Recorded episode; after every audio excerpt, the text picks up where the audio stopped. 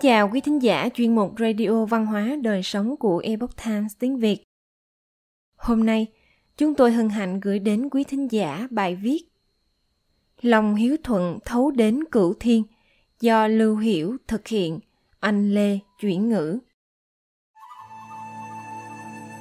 Trăm việc thiện thì hiếu đứng đầu, ngoài nhị thập tứ hiếu được nhiều người biết đến.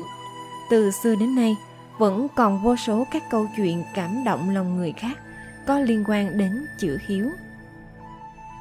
Chu Uyển nguyện chết thay cha.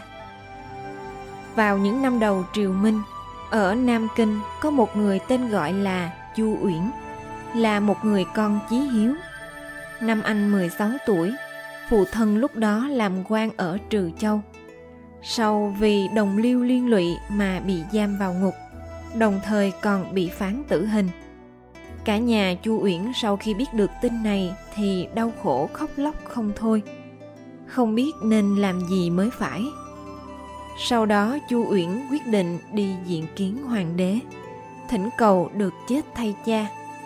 Trong sử sách có ghi chép về việc này. Khấu khuyết thỉnh đại phụ hình. Khấu khuyết có nghĩa là kêu oan khiếu nại lên triều đình. Mình thấy tổ sai thì vệ đưa Chu Uyển đến trước mặt. Nhìn thấy cậu tuổi còn trẻ, nghĩ rằng việc làm của cậu không nhất định là thành tâm thành ý. Có lẽ có kẻ nào đó đã âm thầm dạy cậu ta làm như vậy với mục đích đầu cơ trục lợi, bèn nói rằng lôi xuống dưới, chém! Chu Uyển nghe xong sắc mặt vẫn không hề thay đổi, mình thấy tổ trong lòng có ý thầm khen ngợi. Bèn hỏi cậu ta, vì lý do gì mà đến kêu oan cho phụ thân?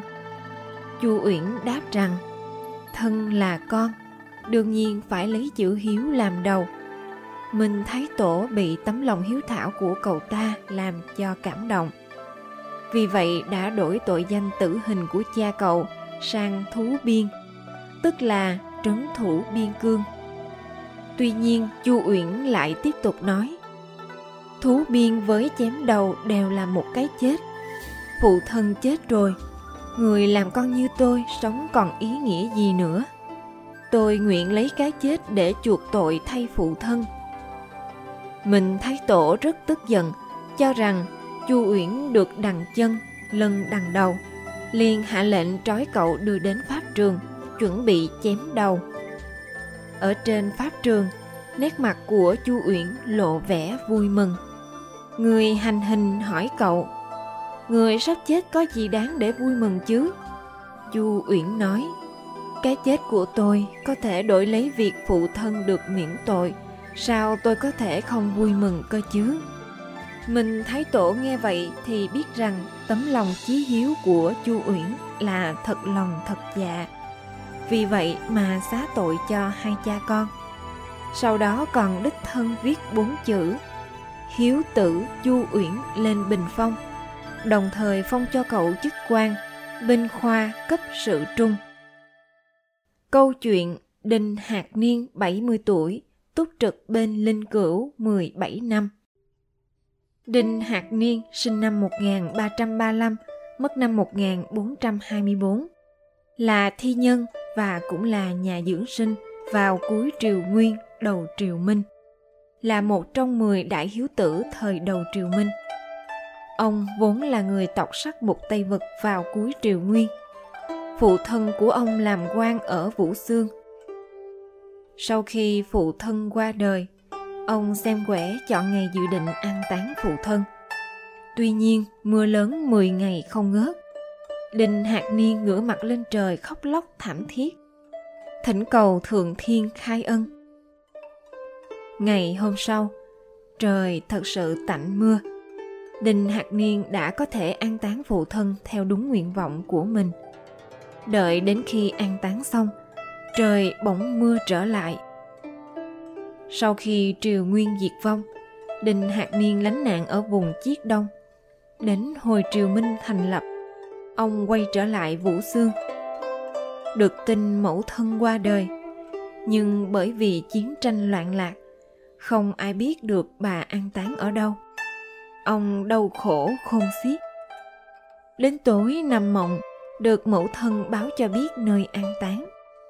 Người hàng xóm tên Hàng Trọng cũng có giấc mơ y hệt. Nhờ vậy, ông đã tìm được di hài của mẫu thân và đem an táng ngay cạnh mộ phần của phụ thân. Vì lòng thành cảm động thần linh này mà người ta gọi ông là Đinh Hiếu Tử. Về sau, năm ông 73 tuổi đã túc trực bên linh cữu của phụ mẫu 17 năm. Cho đến tận năm 90 tuổi thì qua đời. Lúc đó đúng vào thời Minh Thành Tổ Vĩnh Lạc năm thứ 22. Đinh Hiếu Tử và Đinh Hiếu Tử Thi được thu thập trong Tứ Khổ Toàn Thư, chính là sự tích về ông. Khúc dạo đầu của bài thơ viết rằng Lòng thành của Đinh Hạc Niên trên thấu đến cửu thiên, dưới thấu đến cửu tuyền. Đinh Hạc Niên học sâu hiểu rộng, tinh thông thi luật. Ông có tập thơ truyền đời là Đinh Hạc Niên Tập. Câu chuyện Vương Tân sau khi chết vẫn nhớ đến mẫu thân. Dưới triều nhà Minh, tại quận Ngô, này là thành phố Giang Tô, tỉnh Tô Châu, có một người tên gọi là Vương Tân, tự là Trọng Quan. Thuở nhỏ vô cùng thông minh, 7 đến 8 tuổi thì đến trường học. Chưa đầy 20 tuổi đã kiến thức uyên thâm. Trên biết thượng cổ Nghiêu Thuấn, dưới biết Hán Đường Tống Nguyên. Các sách có lịch sử trên dưới hàng trăm nghìn năm như Bách Gia Chư Tử, Lịch số âm dương, Sơn Hải Đồ Kinh, Bình Chính Hình Luật và tiểu thuyết lịch sử. Không có gì ông chưa đọc qua. Hơn nữa hỏi đến bất kỳ vấn đề gì thì cũng đều không làm khó được ông. Về phương diện y học ông lại càng đặc biệt tinh thông nói đến việc y học của ông thì vẫn còn có một câu chuyện như vậy thầy giáo của vương tân là kim hoa đới tư cung đới tư cung là danh y vào những năm đầu triều minh từng là ngự y của Minh Thái Tổ Chu Nguyên Chương và Minh Thành Tổ Chu Đệ. Từng trị khỏi bệnh ký sinh trùng cho Chu Đệ. Vĩnh Lạc năm thứ nhất, năm 1403 sau công nguyên, ông cáo lão hồi hương. Ba năm sau lại được mời vào triều. Đến cuối năm thì lại cáo lão hồi hương. Mười ngày sau thì qua đời vì bệnh, hưởng thọ 82 tuổi. Một năm nọ, đới tư cung xem bệnh tại quê nhà. Lúc đó Vương Tân đối với y thuật hoàn toàn không hiểu gì. Nhưng thấy có nhiều người đến tìm đới tư cung xem bệnh, thì cũng đến tìm ông để thỉnh giáo về kiến thức y học. Đới tư cung nhẹ nhàng nói một câu, đọc thuộc lòng tố vấn. Tố vấn và linh khu chính là hai bộ sách làm nên Hoàng đế nội kinh vốn được các thầy thuốc trung y gọi là cội nguồn của trung y, khuôn mẫu của nghề y. Hoàng đế nội kinh có nội dung phong phú, có thể được phân thành bốn tầng thứ, đó là tu luyện, đạo đức, chăm sóc sức khỏe và trị bệnh. Chính bởi vì câu nói này, Vương Tân về nhà dành 3 năm để đọc tố vấn.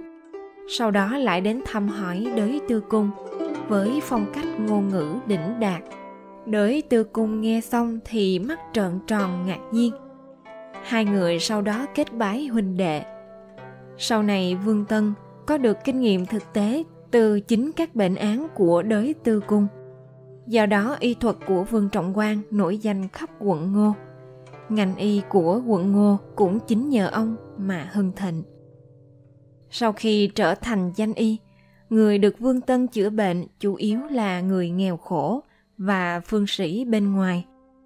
Ông thường đích thân đến tận nơi xem bệnh và cứu tế thuốc thang. Vương Tân phụng dưỡng mẫu thân cực kỳ hiếu thảo. Ông không chịu ra làm quan, không kết hôn, sống cô độc một đời.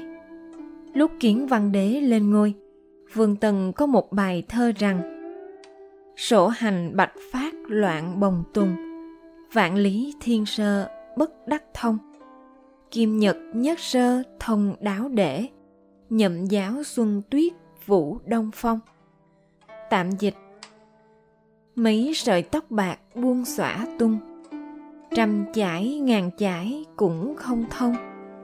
Hôm nay chỉ chải một lượt đã thông từ gốc đến ngọn, tùy ý gió đông thổi tuyết xuân. Bài thơ đã tiết lộ ông tuyệt nhiên không phải là người tầm thường.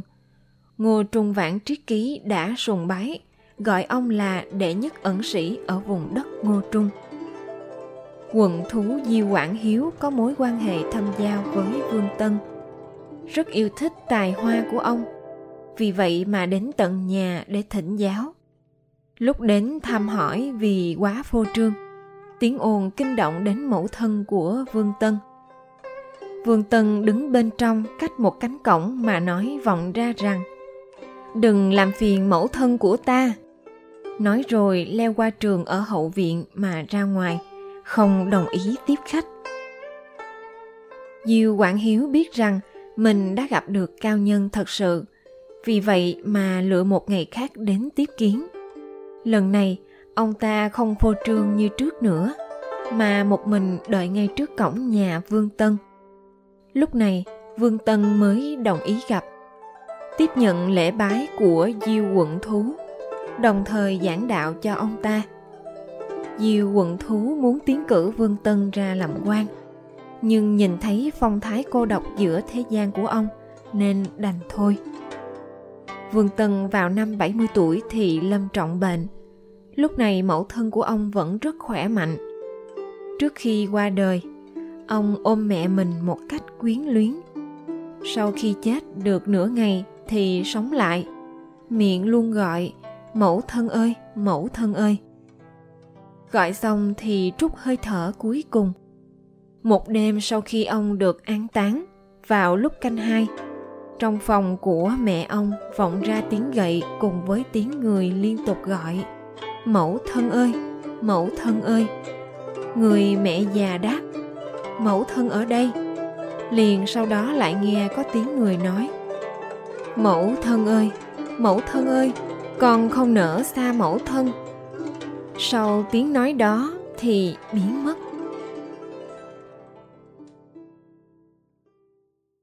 Quý thính giả thân mến chuyên mục radio văn hóa đời sống của epoch times tiếng việt đến đây là hết để đọc các bài viết khác của chúng tôi quý vị có thể truy cập vào trang web e itviet.com.